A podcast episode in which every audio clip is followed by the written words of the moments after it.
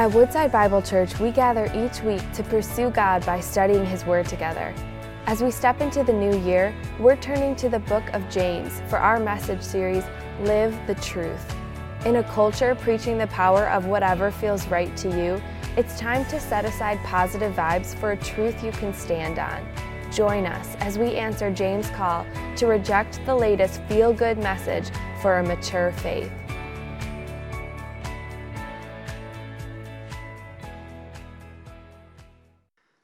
As I get ready to, I want to start this introduction maybe with a bit of a scene change. It's a dramatic one. How many of you are familiar with the story, the Disney film, The Beauty and the Beast? Ever seen it before? Uh, if, you, if it's been a while since you had kids in the home, I forgive you if you haven't. I also forgive you if that's what you watched by yourself last night. That, it's okay. It's a compelling and beautiful tale um, with great music. Um, in Beauty and the Beast, if you remember, the movie opens with a scene that story unfolds told on, as it were, stained glass at first. And then the characters come to life, and from this misty, enchanted forest and palace, a tale is narrated that gives us the context for all of the rest of the movie. If you remember, the story goes like this Once upon a time, in a faraway land, a young prince lived in a shining castle. Although he had everything his heart desired, the prince was spoiled, selfish, and unkind. No, it's not a story about your spouse.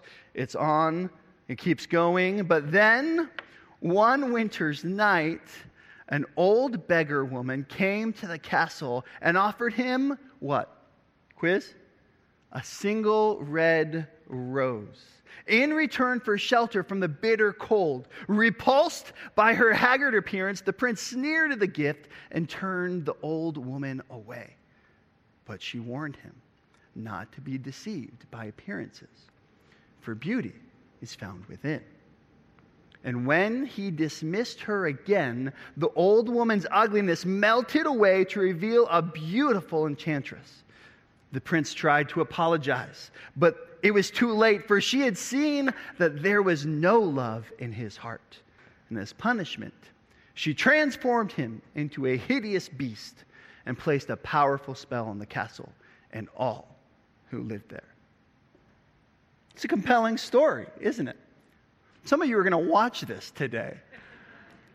Uh, maybe we should redeem the time and move along here.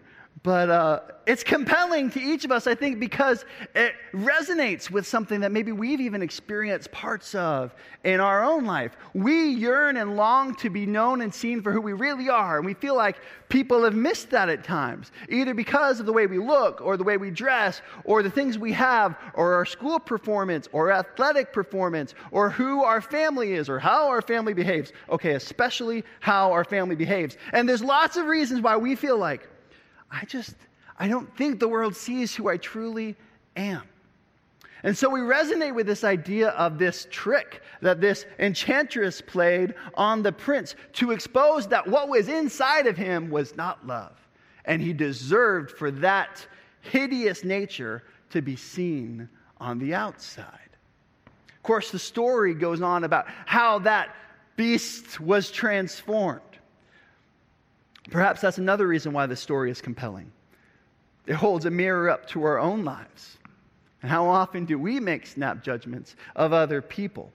How often do we dismiss a person who seems to have nothing to offer? Perhaps I'm a beast disguised as a person.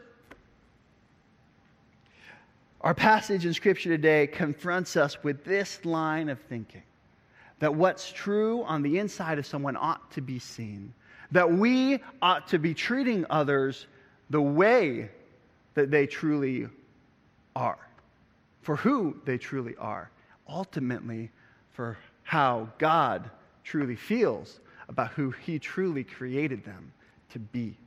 We'll see that in the book of James, chapter 2. So I invite you to open your Bibles with me to James, chapter 2, as we can continue the series in the first half of James, looking at living and true faith.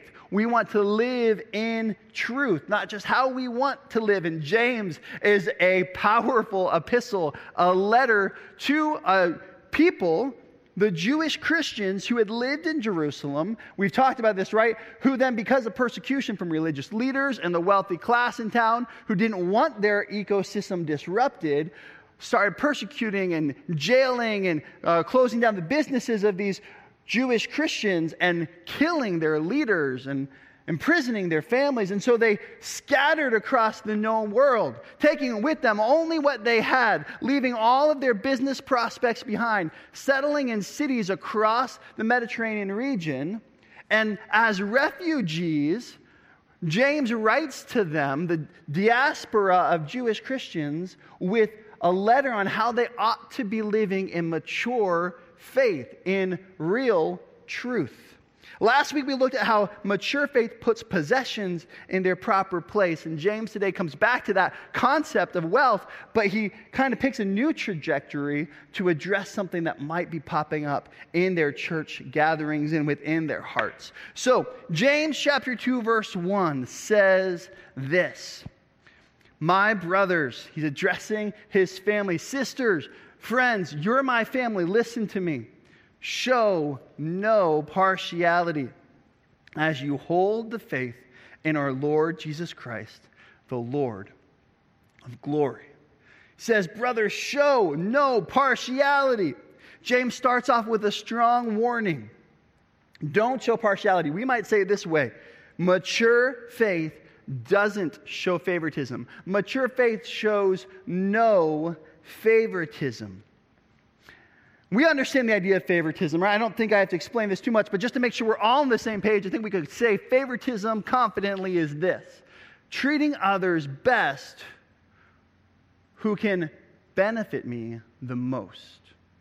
Treating others best who can benefit me the most.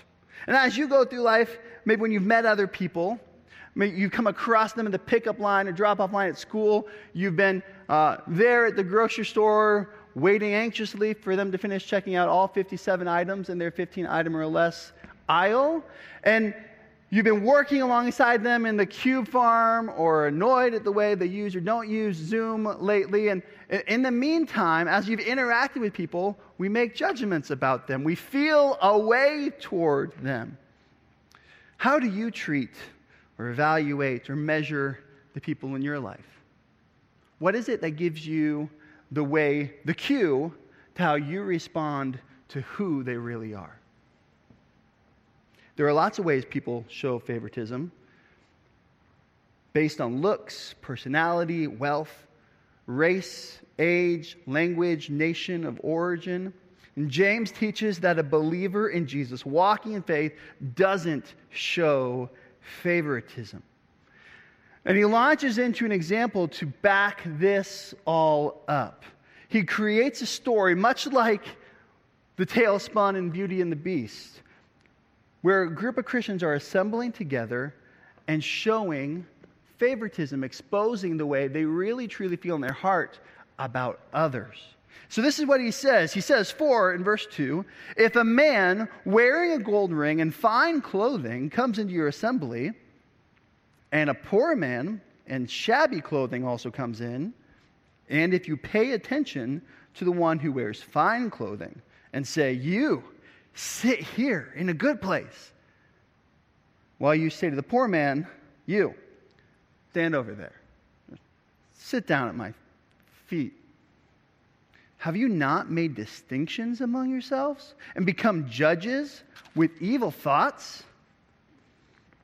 James creates a story that we can imagine, that we can kind of see playing out. But also because of the time, 2,000 years of history, and the way culture and settings have changed, I think we often misunderstand some of the picture that James is sharing. There's a tendency in our minds to overwrite and rewrite the way it really happened, bringing our context and our understanding and our habits and our familiarity back in time. And so we tend to imagine a modern worship setting. And there's hazers and guitars and a PA system and the same chairs arranged in rows facing the stage. That's what we picture in mind when we think of Christians assembling together. And so the story has a different twist when we imagine that kind of setting. But James, 2,000 years ago, talking to a group of scattered refugees, had a different picture in mind. So maybe let's fine tune our image. We need to mentally place ourselves in a house, not a worship center. It would have been a place where hospitality would have been expected for visitors. And it may not have been the greatest house either. Remember, we're talking to the diaspora of Jewish refugees. These people had left their established homes, their family homes, where they had kind of built on and built on and built on, and grandma was next door, and grandpa was next door, and aunt and uncles were across the yard, and we had this nice big villa, perhaps, where we kept adding rooms onto as a family group.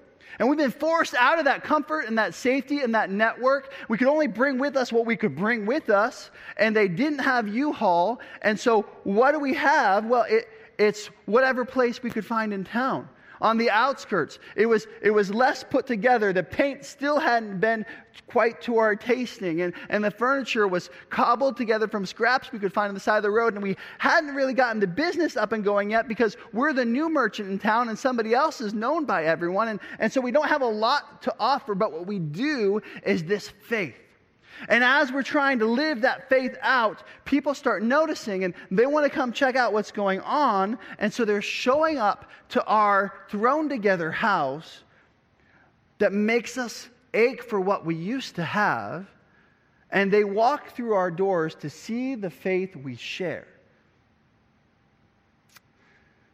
So, as we correctly picture this gathering, we imagine the way a host or a friend of that host would have been welcoming people into this gathering and then getting them situated. Oh, yes, you, thank you for bringing that casserole. It's lovely. You can set it over there, right?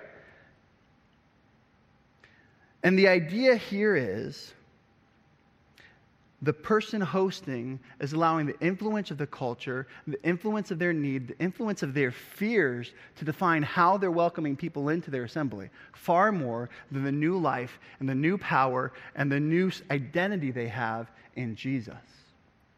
And so, a rich man walks in. In English, he's defined as what? Wearing a gold ring and fine clothing. And that's a fine translation, but James actually uses some more poetic terms in his original language. And he's, he's creating this picture that this man, the phrase is literally, his fingers are dripping with gold. He's got gold fingers. He's got so much jewelry on. He has so much wealth that he wants to show off to the community that he's literally covered in it. And his clothes aren't just clean, which is lovely, they're shining. He's been carried here. He's never had to get down in the dirt. The dust of the street isn't on his clothes, they're luxury brand and they're untarnished. And the second man comes in. I mean, his clothes are so torn up and tattered, it smells like he's been sleeping in the sewer gutters. And all this is taking place in the wider context of a Roman world whose social structures governed were governed by something called the patron client relationship. And if you remember history class, the patron client relationship went like this there were wealthy people in town who had all the money, all the influence, and all the political power, if you will. And then there was everybody else, the vast majority of the people in the town, who were working class, tradespeople, or the poor.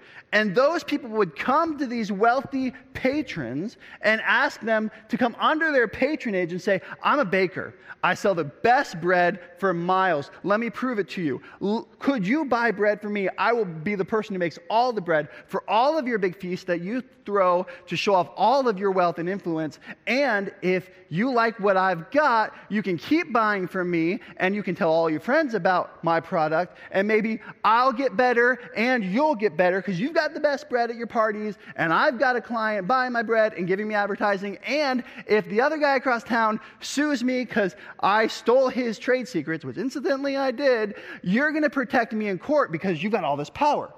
Right? Like that's the patron client relationship. That plays out across many clients and many classes of people. And so the cl- clients who are uh, needing the patron's assistance feel helped, and the patrons who are wanting an army of people adoring them and coming to their feast and uh, kind of supporting them and making them look influential are also helped. The patron client relationship, by this point in Roman cultural history, had been established, codified in law for 600 years. That was how business and life happened. So, when a group of Christians, refugees from their hometown, desperate to be able to set up shop and get started in a new place, without the kind of advantages they came from of a large network to support them and protect them and defend them, are hosting a gathering in a house that probably isn't their dream house. They're hoping that they can make this thing better. They're dreaming about what God might do. And the little bit of love they're showing to the little bit of people around them is starting to make people ask questions this, this doesn't quite fit our patron client situation here. These people are just radically loving people all over the place. What's going on?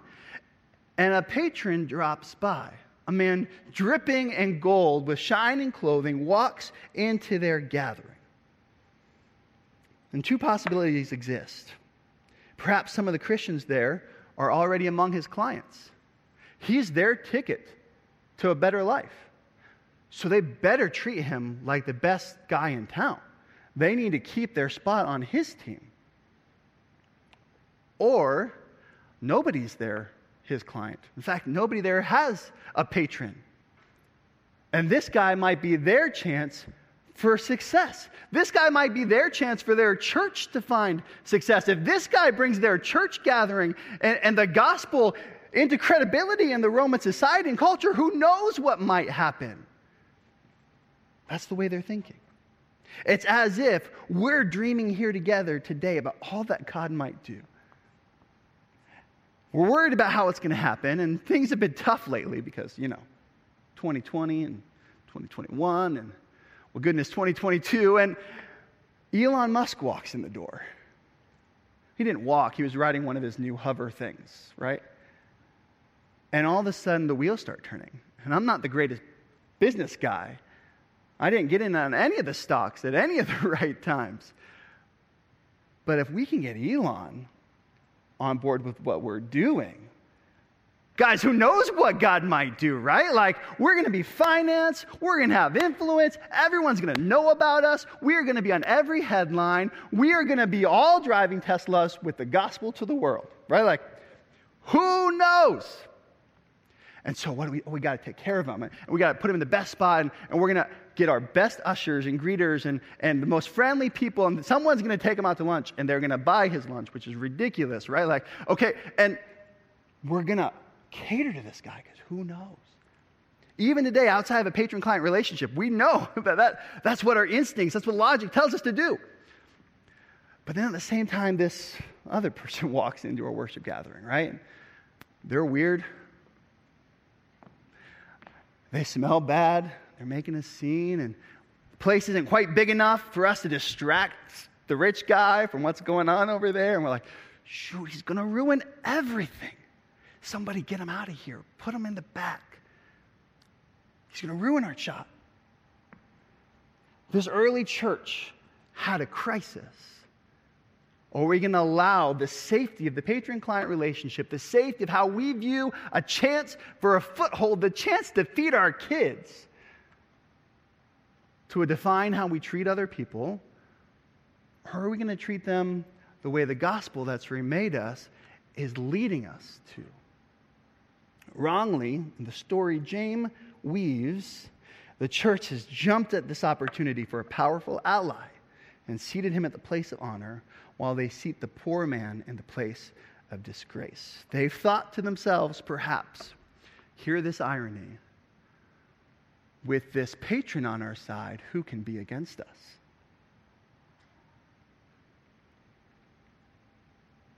Church, I wish I could say that 2,000 years after James started to correct that impulse in the hearts and lives of believers, the church had learned that lesson.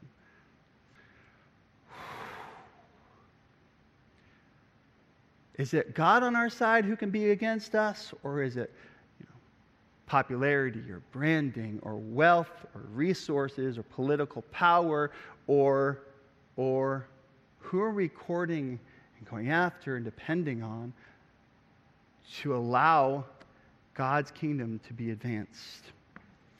James says mature faith doesn't show favoritism, it shows no favoritism. Instead, it values the glory of God. In James' imagined scenario here, the assembled believers have failed to notice the one person who is there that put everything else, every other influence, every other power to shame. He points him out when he says, Show no partiality, for you hold the faith, as you hold the faith, in our Lord Jesus Christ, the Lord of glory. Literally, Jesus Christ, the Lord of the glory. He is reminding, even in that command, the believers that where you are as a believer in Christ and as an assembly of people, Jesus is there with you. He is the God of glory. You don't need somebody's wealth in order to give you what you want. The Lord of glory is there with you. Notice him, see him in that gathering, and then see each person in that gathering with a quality and light of who Jesus is. Believers are to live with their focus so fixed on the supreme worth and glory of God that all other competing advantages diminish. And James goes on to say in verse 5 Listen, my beloved brothers. Hold up. I love you guys still, but this is a problem. Listen, my beloved brothers, has not God chosen those who are poor in the world to be rich in faith and heirs of the kingdom which he's promised to those who love him? But you've dishonored the poor man. He says, Are not the rich the ones who oppress you and the ones who drag you into court? Are they not the ones who blaspheme the honorable name by which you're called? He's saying, listen, immature faith sees potential influence and comfort of human patrons, of wealth, of a better life another way. But mature faith sees Jesus, the glory of God, primarily. That's our focus. And then, as an echo, that glory reflected in all of his children. And we won't show favoritism when we see Jesus as supreme over everything wealth, status, influence, everything. Besides, beyond the fact that even the poor are given the riches of God's forever inheritance, that far outweighs anything they have or don't have now. James just points out the logic from like, guys, the rich are against you at every turn. They're the ones who kicked you out of Jerusalem. They're the ones dragging you into court to make sure you don't have chances now. Why are you courting the people who are against God when the God of glory is on your side? The gospel stands in opposition to a world of injustice. The gospel puts us on a level playing field. So that whether you drove here in a Lamborghini or needed to borrow money for a bus fare or because of your failing health couldn't even get here to begin with, the gospel labels us all the same. Created in God's image, marvelously made, but fallen from grace because of sin and need of a Savior. But God rescues us, gives us the chance to be made alive in Him by grace through faith point isn't to demonize the rich or glorify those who don't have money, but rather to see the true person, to see with eyes of faith, to see the soul that God has made, the future that God provides through whatever the present moment surfaces. He goes on to say in verse 8 if you all really fulfill the royal law according to Scripture, you shall love the neighbor as yourself, then you're doing well. James correlates this warning against favoritism back to what he calls the royal law. It's going to be called the law of liberty in just a few minutes. And we talked about it last week. It's that Old Testament ethic that Jesus refined, that this is what God is all about loving him and loving your neighbor. And James argues that we are fulfilling the heart of God to love our neighbor, neighbor generally whenever we refuse to show favoritism specifically. We're honoring that heart of God. And so, mature faith doesn't just value the glory of God against all else, it works to love all people. It works to love all people. And as we're loving all people, James says in verse 10 For as you're keeping this law, as you're loving all people, whoever keeps the whole law but fails sorry, verse 9, but if you show partiality, if you show favoritism, you're committing sin and are convicted by the law as a transgressor. For whoever keeps the whole law but fails in one point has become guilty of all of it. For he who said, Do not commit adultery, also said, Do not murder. If you do not commit adultery but you do murder, you become a transgressor of the law. Speak and act as those who are to be judged under that law of liberty. James isn't pulling any punches here.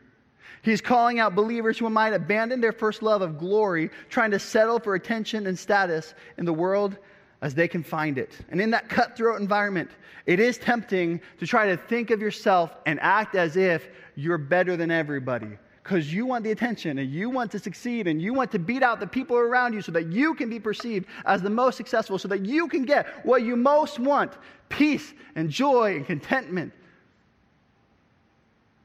But here we see that even in simply showing favoritism, ultimately we fall short of that royal law that we're called to.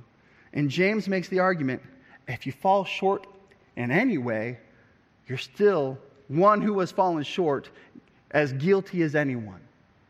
That creates a problem with you and the only one who can complete you God.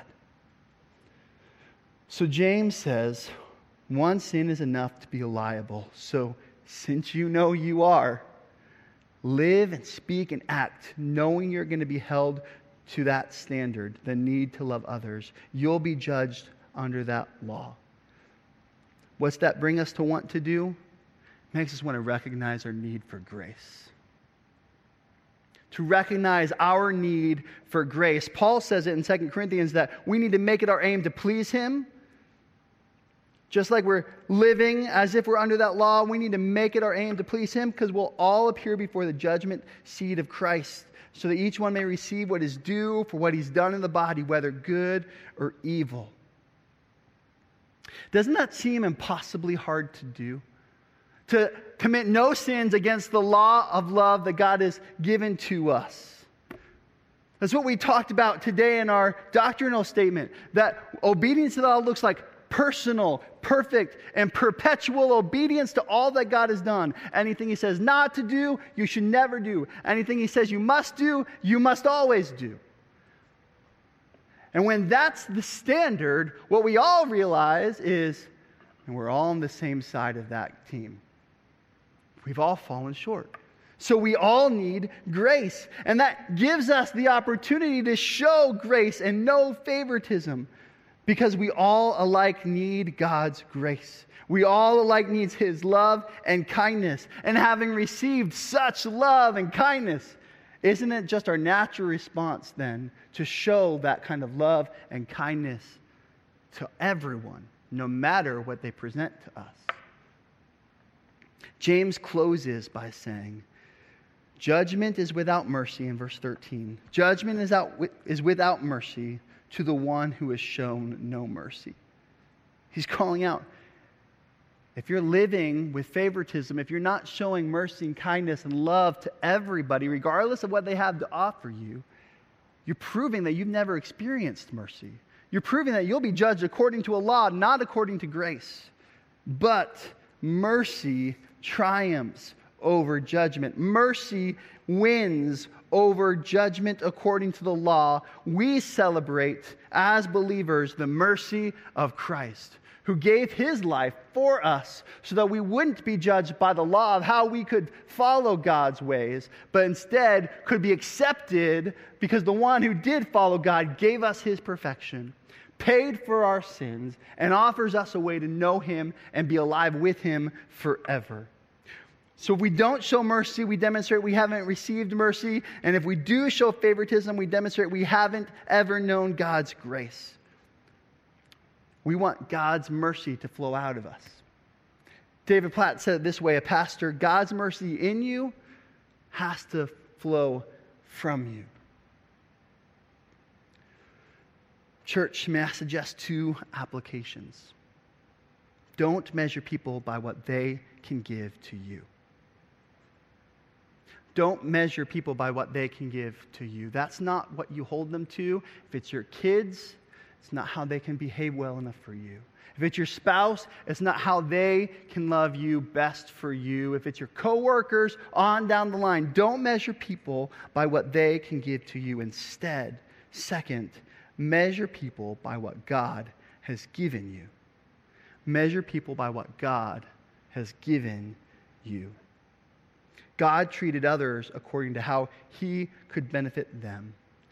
Specifically, in my case, he treated me how he could glorify himself by benefiting me, giving me life, making me a co heir with Christ. And he's done that with you, with all of us, offered us a chance to be right with him forever and rich in his glory for all of time alive and at peace with Him the way we were meant to be.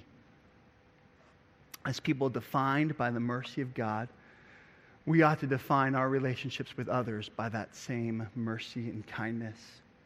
As people who are seen and loved by God, we ought to see and love the strokes of divine beauty we see in every person. We are called to be a people who are remade into such a glorious future that we can't possibly be bothered by trivial things like what someone has to offer us here and now, by the way they could help our life here and now.